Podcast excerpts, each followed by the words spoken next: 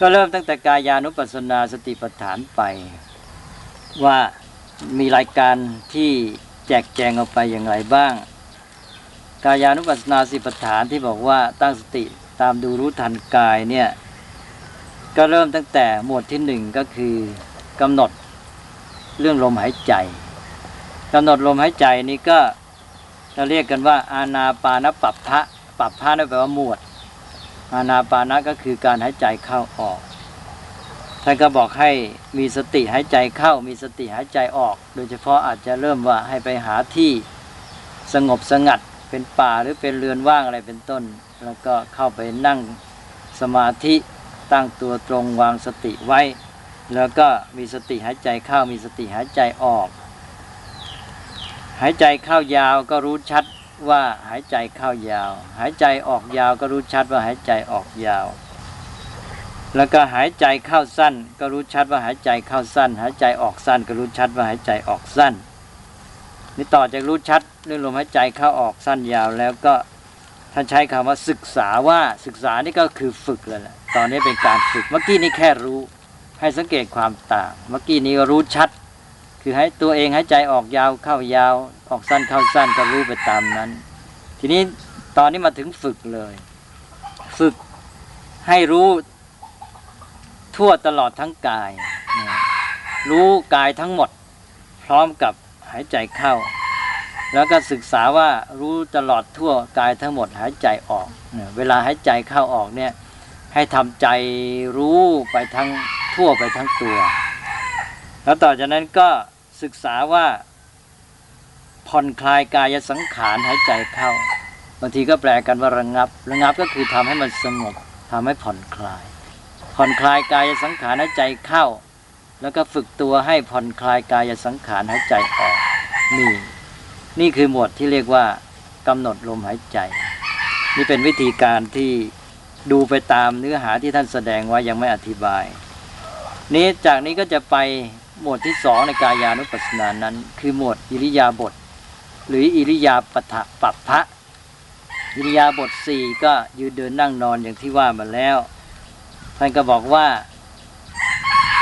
เดินไปก็รู้ชัดว่าเดินไป ยืนก็รู้ชัดว่ายืน นั่งก็รู้ชัดว่านั่ง นอนก็รู้ชัดว่านอน อันนี้ก็รู้การเคลื่อนไหวในระดับของอิริยาบถสี่ของตน แล้วก็กายตั้งอยู่อย่างไร ก็รู้ชัดกายนั้น ที่ตั้งอยู่อย่างนั้น นี่เป็นเรื่องอิริยาบถแล้วก็หมวดต่อไปที่สามก็หมวดสัมปชัญญะเรียกว่าสัมปชัญญะปัปพะสัมปชัญญะปัปพะอันนี้ก็เป็นเรื่องของการที่ว่ามีสัมปชัญญะคือความรู้ตัวทั่วพร้อมในการเคลื่อนไหวทุกอย่าง อันนี้ให้สังเกตความต่างจากข้ออิริยาบถ อิริยาบถนั้นมีเพียงสี่คือยืนเดินนั่งนอน แต่ในหัวข้อสัมปชัญญะนี่เป็นเรื่องการเคลื่อนไหวทุกอย่างแม้แต่เล็กๆน้อยๆและอีกประการหนึ่ง จุดที่ต่างก็คือว่าในหัวข้ออิริยาบถนั้น ไม่ได้พูดเน้นเรื่องสัมปชัญญะ ก็แสดงว่าตัวสตินั้นเป็นตัวสำคัญ แต่มาในหมวดนี้ที่พูดถึงการเคลื่อนไหวย่อยทุกอย่างเนี่ย จะเน้นเรื่องสัมปชัญญะถึงก็เอาสัมปชัญญะมาตั้งเป็นชื่อหมวด แล้วเวลาบรรยายนี้ท่านจะใช้คำว่า สัมปชานการีกระทำความรู้ตัวทั่วพร้อม สัมปชัญญะจะมาเด่นในนี้ แล้วก็แม้แต่อิริยาบถสี่นั้นก็มาอยู่ในข้อนี้ด้วย คือข้ออิริยาบถนั้นพูดแต่อิริยาบถสี่แต่ในข้อสัมปชัญญะหมด นี้นั้นรวมทั้งอิริยาบถสี่เข้ามาด้วย พร้อมทั้งการเคลื่อนไหวเล็ก ๆ น้อยๆอาตมาจะ พูดรายการให้ฟัง ก็บอกว่ากระทำสัมปชัญญะ ความรู้ตัวทั่วพร้อมเนี่ยในการก้าวไปข้างหน้าในการถอยหลัง ในการเหลียวหน้าในการแลหลัง ในการคู่เข้าในการเหยียดออกก็หมายความว่าเราจะเหยียดแขนคู่แขนหรือเหยียดขาคู่ขาก็มีสัมปชัญญะ ในการ คลองหรือทรงสังคติสสังคติบาทและจีวรนี่หมายความว่าถ้าเป็นคฤหัสถ์ก็การนุ่งห่มเสื้อผ้า ต่อไปก็ในการกินในการดื่ม ในการเคี้ยวในการลิ้มรสหรือลิ้มอาหาร แล้วต่อไปก็ในการถ่ายอุจจาระปัสสาวะ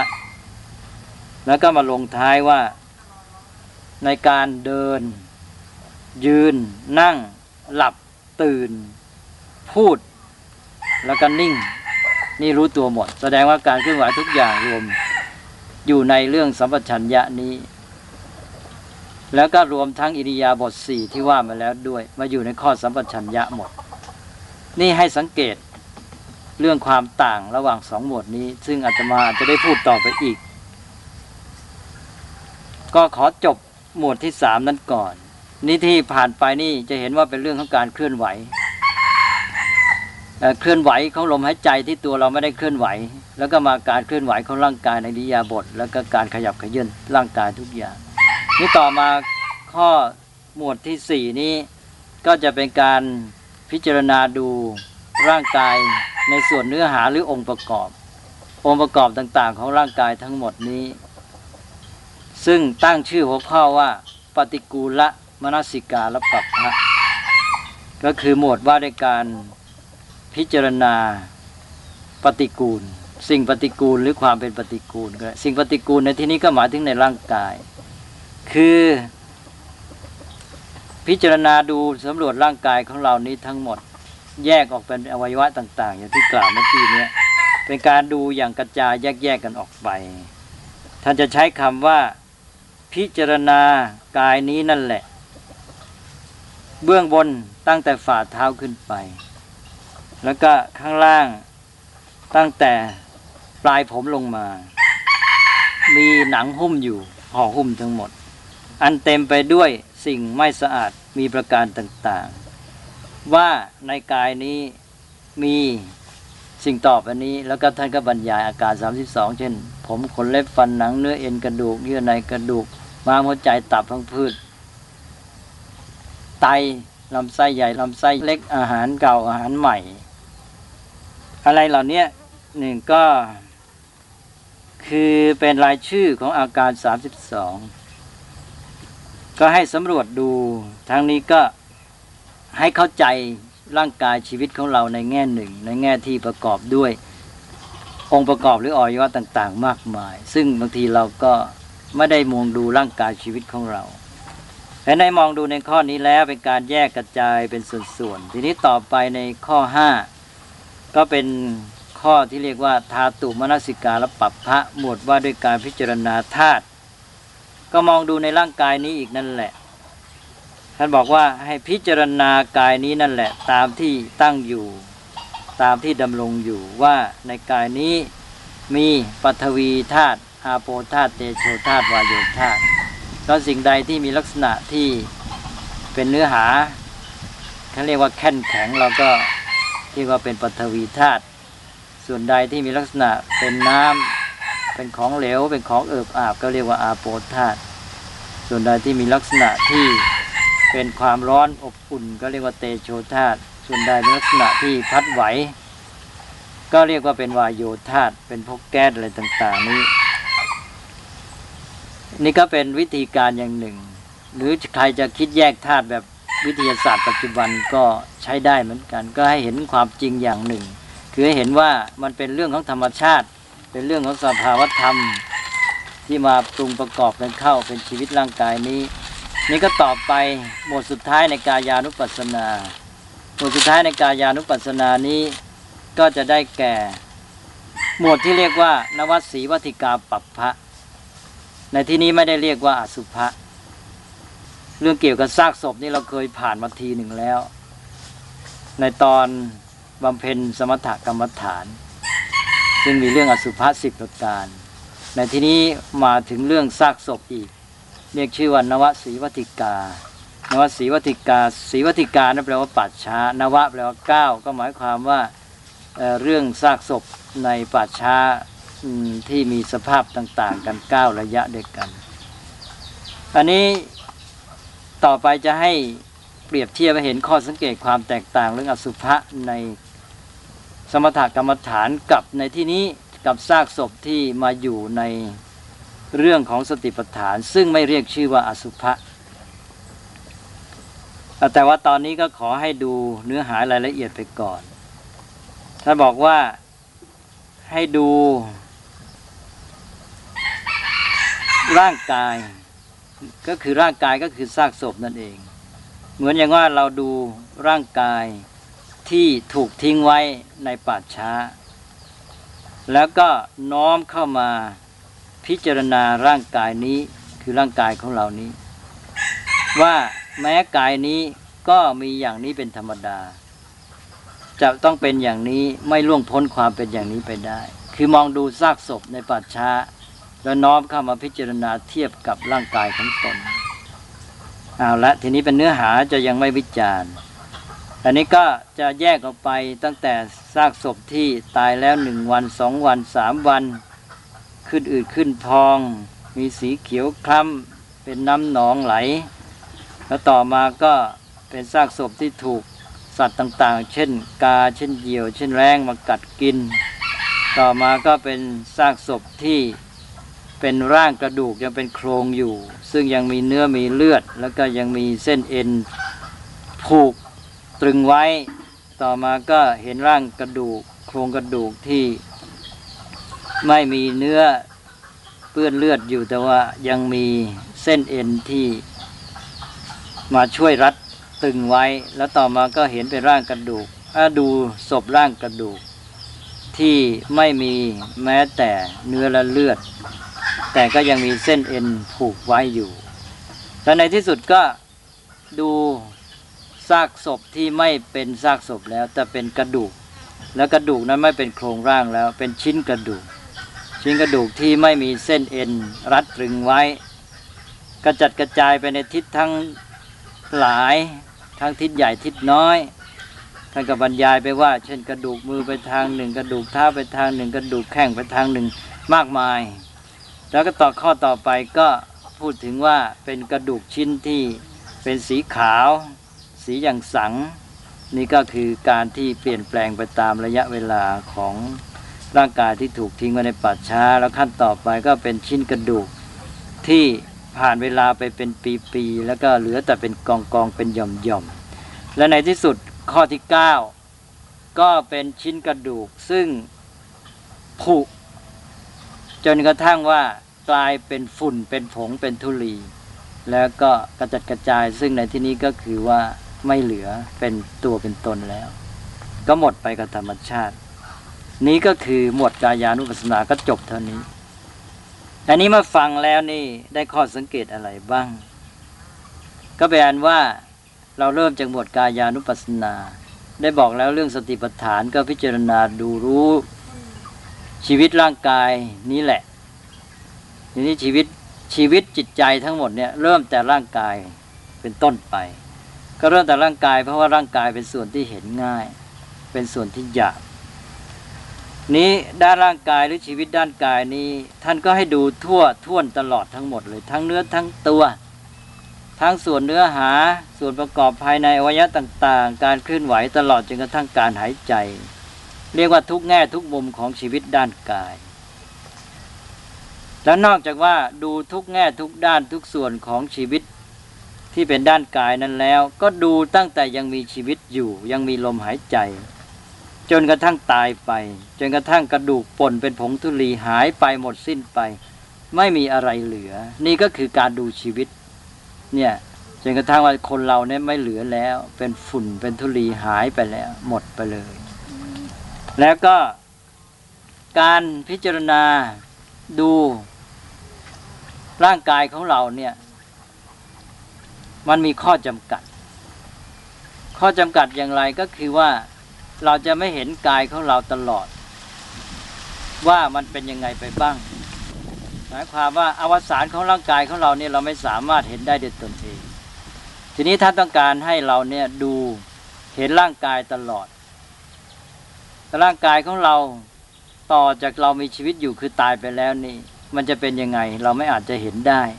เมื่อไม่อาจจะเห็นท่านก็เลยให้ไปดูซากศพในป่าช้าแทน แล้วก็ดูซากศพนั้นแล้วก็บอกว่าให้น้อมมาพิจารณา ร่างกายนี้ว่าจะต้องเป็นอย่างนี้เป็นธรรมดา ไม่ล่วงพ้นความเป็นอย่างนี้ไปได้ อันนี้แหละ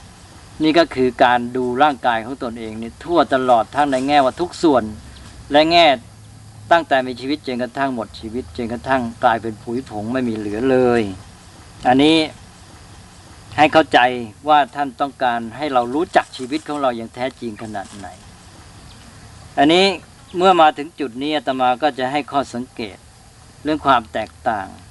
ระหว่างเรื่องการพิจารณาซากศพ ในสติปัฏฐานนี้ซึ่งเรียกว่านวสีวัติกา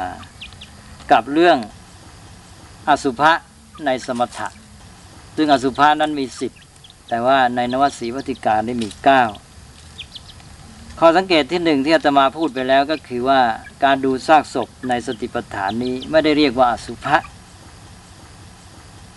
ไม่ได้เน้นในแง่ของความไม่งามหรือน่าเกลียด เพราะว่าท่านมุ่งเพียงให้ดูตามสภาพที่เป็นจริงของร่างกายของทุกคน ว่าร่างกายของเราทุกคนเนี่ยมันก็เป็นอย่างนี้ทางนั้น คือเมื่อเรายังมีชีวิตอยู่มีลมหายใจ ก็เป็นอย่างนี้มีส่วนประกอบอย่างนี้เวลาตายไปแล้ว มันก็จะเป็นอย่างนี้มาดูของตัวเองไม่ได้ก็ไปดูซากศพที่เป็นจริงมาเทียบ ซึ่งมันก็จะเป็นสภาพอย่างนั้นซึ่งเป็นจริง ซึ่งเราตายไปแล้ว มันก็จะต้องมีอนาคตอย่างนั้น ร่างกายของเราก็จะแปลสภาพไปอย่างนั้น เพราะฉะนั้นในสติปัฏฐานนี้ จึงเอาสภาพร่างกายที่เปื่อยเน่าผุพังไปตามธรรมชาติ ไม่มีศพที่มีเหตุพิเศษ ผิดประหลาดไม่เหมือนในอสุภะถ้าดูในอสุภะแล้วจะเห็นว่ามีซากศพต่างๆที่ไม่น่าดูเป็นพิเศษ ที่คล้าย ๆ จงใจให้ไปดูศพที่น่ากลัวน่าเกลียด เช่นว่าศพที่เรียกว่าวิชิตกะแปลว่าศพที่ขาดเป็นสองท่อน วิคิตกะ ศพที่เหมือนกับถูกหั่นกระจัดกระจาย ศพที่หัตตวิคิตกะที่ถูกหั่นเป็นท่อนๆอะไรต่าง ๆ เหล่านี้ แม้กระทั่งว่าปุรุวกะศพที่มีหนอนขึ้นคลาคล่ำในหมวดสติปัฏฐานนี้ก็ไม่มี ในสติปัฏฐานนี้ไม่ได้จงใจเน้นไปที่ความรู้สึกน่าเกลียดน่ากลัว ไม่เหมือนกับในอสุภกรรมฐาน ในอสุภกรรมฐานที่เป็นเรื่องสมถานั้นมุ่งที่จะแก้ คนราคะจริต แล้วก็ต้องการนิมิตเอาไปใช้ในการทำสมาธิ ก็ท่านบอกว่ายิ่งน่ากลัวก็ทำให้นิมิตติดดี อย่างที่เคยพูดมาแล้ว ก็เลยเป็นเน้นเรื่องความน่าเกลียด พิจารณาความน่าเกลียดของร่างกายที่เป็นซากศพ แต่ในสติปัฏฐานนี้มองในแง่สิ่งเหล่านี้เป็นธรรมดาของชีวิต ให้รู้ความเป็นไปของชีวิตตามสภาพธรรมดา ให้เห็นตามคติแห่งธรรมดาว่าชีวิตของเราก็เป็นอย่างนี้เหมือนกัน ด้านร่างกายของเราจะต้องเป็นอย่างนี้ เอาละอันนี้เป็นข้อสังเกตที่ควรจะได้ใส่ใจไว้ ต่อไปก็ข้อสังเกตในเรื่องอื่น ๆ อย่างเรื่องปฏิกูลมนสิการ ก็ไปดูร่างกายของเราเนี่ยที่ประกอบด้วยอาการ 32 เป็นการดูอย่างแยกกระจายเป็นส่วนๆอวัยวะต่างๆ มากมาย นั่นก็เป็นการพิจารณาแบบหนึ่ง แล้วมาข้อต่อไปทาตุมนสิการนั้น ก็มาพิจารณาอีกแบบหนึ่ง คือพิจารณาในแง่ของการประมวล การประมวลเป็นพวกพวกที่ว่าเป็นธาตุสี่ซึ่งอวัยวะต่างๆ ส่วนประกอบร่างกายทั้งหมดก็จัดได้สี่พวกนั้นก็ดูทั้งในแง่วิเคราะห์ และในแง่การสังเคราะห์ ดูทั้งในแง่ของแยกกระจายและในแง่ของการรวม แต่ในการที่แยกอย่างนี้ก็เป็นวิธีการอย่างหนึ่ง ซึ่งให้เห็นสภาพธรรมดาของชีวิตจะได้ไม่หลงไหลมัวเมา รู้จักชีวิตของตนตามเป็นจริง แล้วก็ให้รู้เป็นธรรมดาเท่านั้น ไม่ใช่ว่าจะให้ไปกลัวไปหวาดไปน่าเกลียดอะไร แล้วก็ในแง่หนึ่งก็จะทำให้เห็นอนัตตาง่ายขึ้น คือการที่เห็นร่างกายนี้ แยกออกไปประกอบด้วยองค์ประกอบมากมาย ก็คล้าย ๆ เป็นการชิมลางอนัตตาไปด้วย และอีกอันหนึ่งที่อาตมาได้พูดไปทีหนึ่งแล้วก็คือเรื่อง หัวข้อว่าอิริยาปถปัปพะหมวดพิจารณาเรื่องอิริยาบถสี่การยืนเดินนั่งนอน กับเรื่องสัมปชัญญะที่ตามดูรู้ทันคือ รู้ตัวทั่วพร้อมในการเคลื่อนไหวทุกอย่าง อย่างที่บอกแล้วว่าในเรื่องอิริยาบถนั้นไม่ได้เน้นตัวสัมปชัญญะ แม้จะมีสัมปชัญญะ ก็แค่รู้ชัดถึงอาการที่เคลื่อนไหว ซึ่งอยู่กับอิริยาบถทั้งสี่แต่ในหัวข้อสัมปชัญญะปัปพะนี้ เป็นการที่ว่าเน้นเรื่องสัมปชัญญะถึงการได้ตั้งคำขึ้นมาสัมปชานการีแล้วก็เอาอิริยาบถสี่นั้นมาใส่ในหัวข้อสัมปชัญญะอีก ไม่ใช่เป็นการกระจาย หัวข้อจากอิริยาบถสี่มาเป็นย่อย แต่ที่จริงคือเป็นการเปลี่ยนแง่ของการพิจารณา เป็นการเปลี่ยนจุดเน้น ให้เป็นเน้นที่สัมปชัญญะหรือเน้นที่ปัญญา เพราะฉะนั้นในเรื่องสัมปชัญญะนี่จุดเน้นการเคลื่อนไหวของเรานี่ก็มาอยู่ที่การเน้นปัญญาให้มากขึ้น การเน้นปัญญาก็อยู่ที่สัมปชัญญะอย่างที่กล่าวแล้ว สัมปชัญญะความรู้ตัวทั่วพร้อมหรือตัวปัญญานี่ ในหนังสือรุ่นหลังๆ ท่านจะช่วยเราให้มองเห็นชัดเจนขึ้น มีการแบ่งสัมปชัญญะเป็นสี่อย่างเพราะนั้นการมีสัมปชัญญะนี้ก็เท่ากับว่าในการเคลื่อนไหวแต่ละอย่างของเราเนี่ยให้มีสัมปชัญญะสี่ด้านนี้ สัมปชัญญะสี่ด้านมีอะไรบ้าง ก็ขอให้ชื่อเป็นภาษาบาลีหนึ่งศาสตกาสัมปชัญญะ ความรู้ตัวทั่วพร้อมที่ตระหนักชัดในจุดหมาย ในความมุ่งหมาย การขยับขยื่นเคลื่อนไหวของเรานี้ ถ้าเราจะมีความรู้ตัวจริงเนี่ย เราจะต้องมีความชัดเจนในจุดมุ่งหมาย การกระทำการเคลื่อนไหวทุกอย่าง แน่นอนว่าต้องมีจุดมุ่งหมายเท่านั้น เราจะทำอะไรเราจะเหยียดมือเหยียดเท้าเนี่ย เรามีความมุ่งหมายทีนี้การมีสัมปชัญญะนั้นเป็นการที่ตระหนักชัดในความมุ่งหมายของกายกระทำนั้น แล้วก็ ต่อไปอันที่สองสัปปายะ สัมปชัญญะ ความรู้ตระหนักชัดในภาวะที่เป็นสบาย เป็นสัปปายะคือสบาย สบายหมายความว่ามันเกื้อกูลหรือเหมาะ เอื้อต่อจุดหมายนั้น อย่างเราขยับขยื่นเคลื่อนไหว ร่างกายหรือทำอะไรก็ตามเนี่ย เราจะมีความตระหนักชัดด้วยว่าอาการกระทำของเรานั้น มันเอื้อต่อการที่จะให้สำเร็จจุดมุ่งหมายของการเคลื่อนไหวนั้น หรือการกระทำนั้น มันพอดีมันเป็นที่สบายอย่างสบายต่อสุขภาพของเราด้วย คือมันเหมาะมันพอดีนั่นเอง เราก็มีความรู้เข้าใจในนี้ ซึ่งการกระทำที่ถูกต้องก็จะต้องเป็นอย่างนี้ แล้วก็ต่อไปก็โคจรสัมปชัญญะ ความรู้ตระหนักชัดในแดนงานในแดนงานคือการกระทำแต่ละอย่างเนี่ย มันก็อยู่ในแดนของกิจกรรมประเภทเดียวกันที่ว่ามีการกระทำที่อยู่ในจำพวกเดียวกันที่เกี่ยวข้องที่เป็นขอบเขตอันเดียวกันที่สัมพันธ์กัน เราก็ตระหนักชัดในวงงานหรือแดนกิจกรรมนั้นที่เกี่ยวข้องอยู่ด้วยกัน แล้วก็ ต่อไปข้อที่สี่อสัมโมหะ สัมปชัญญะ ความรู้ตระหนักชัดที่จะทำให้ไม่เกิดความหลง อันนี้ก็ คือเป็นการที่ทำการนั้น โดยไม่มีความโง่เขลา มีความเข้าใจ และทำโดยที่ว่าไม่มีความหลงเข้ามาเกี่ยวข้องอยู่ ความตระหนักชัดในการกระทำของตนเองนี้ว่ามีความชัดเจนในด้านต่างๆ ในการที่ว่านอกจากว่าชัดเจนในเรื่องของตัวการกระทำนั้นที่ไม่ได้ทำโดยมีความลุ่งหลงงมงายอะไรสักอย่างเข้ามาเกี่ยวข้องแล้ว ก็ รู้เข้าใจจนกระทั่งถึงสภาวะ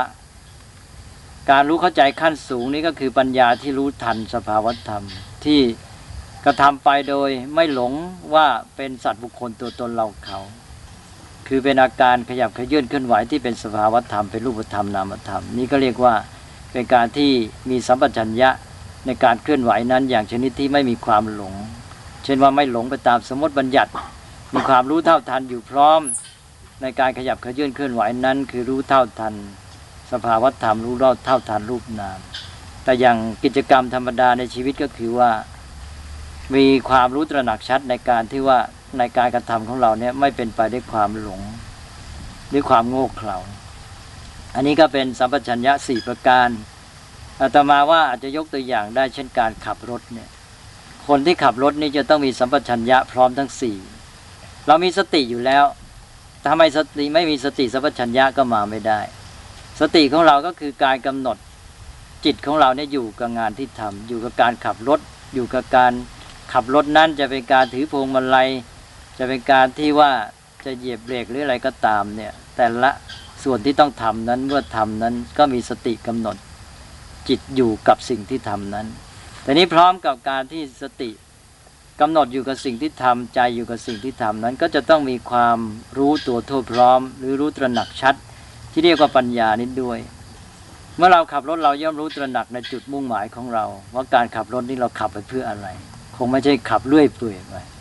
เราก็ต้องมีความมุ่งหมายอย่างหนึ่ง ซึ่งเรารู้ตระหนักชัดในการขับรถนั้น นอกจากว่ารู้ตระหนักชัดในการขับรถในแง่ความมุ่งหมายแล้ว เราก็ มีสัพพัญญารู้ตระหนักชัดในการเคลื่อนไหวขยับขยื่นนั้น ในการกระทำนั้นที่เป็นภาวะสบาย เป็นภาวะสบายก็คือว่ามันเหมาะมันเกื้อกูล มันพอดีเอื้อต่อความมุ่งหมายนะการนี้ก็ต้องเป็นอาการหนึ่งของสัมปชัญญะเหมือนกัน การกระทำที่พอดีที่เอื้อที่เหมาะกับกับแก่สุขภาพด้วยแก่การเข้าถึงจุดมุ่งหมายด้วย แล้วก็ต่อไปก็โคจรสัมปชัญญะ ความรู้ตระหนักชัดในแดนงานของตนเอง ในการที่เราขับรถนั้น เมื่อเรากระทำนั้นเราก็รู้แดนของมัน ส่วนที่เราจะต้องเกี่ยวข้องในเรื่องของการขับรถนั้น เรารู้ตระหนักชัดทั้งหมด อยู่พร้อมด้วยในตัวแน่นอน ถ้าเราไม่รู้นี่ก็แสดงว่ามีความขาดสัมปชัญญะบกพร่องงานที่เกี่ยวข้องกิจกรรมทั้งหลายนี่เราเข้าใจหมด แล้วก็พร้อมกันนั้นก็ทำโดยไม่มีความหลงเข้ามาเกี่ยวข้องอันนี้ก็เป็นสัมปชัญญะอย่างหนึ่ง ซึ่งนำมาใช้ในชีวิตประจำวันได้ด้วย แต่ที่จริงก็คือการที่ต้องนำมาใช้ในชีวิตประจำวันนั่นเอง อันนี้ต่อไปนี่ก็ถือว่าหมดจบหมดที่เรียกว่ากายานุปัสสนาที่ตามดูรู้ทันกายแล้ว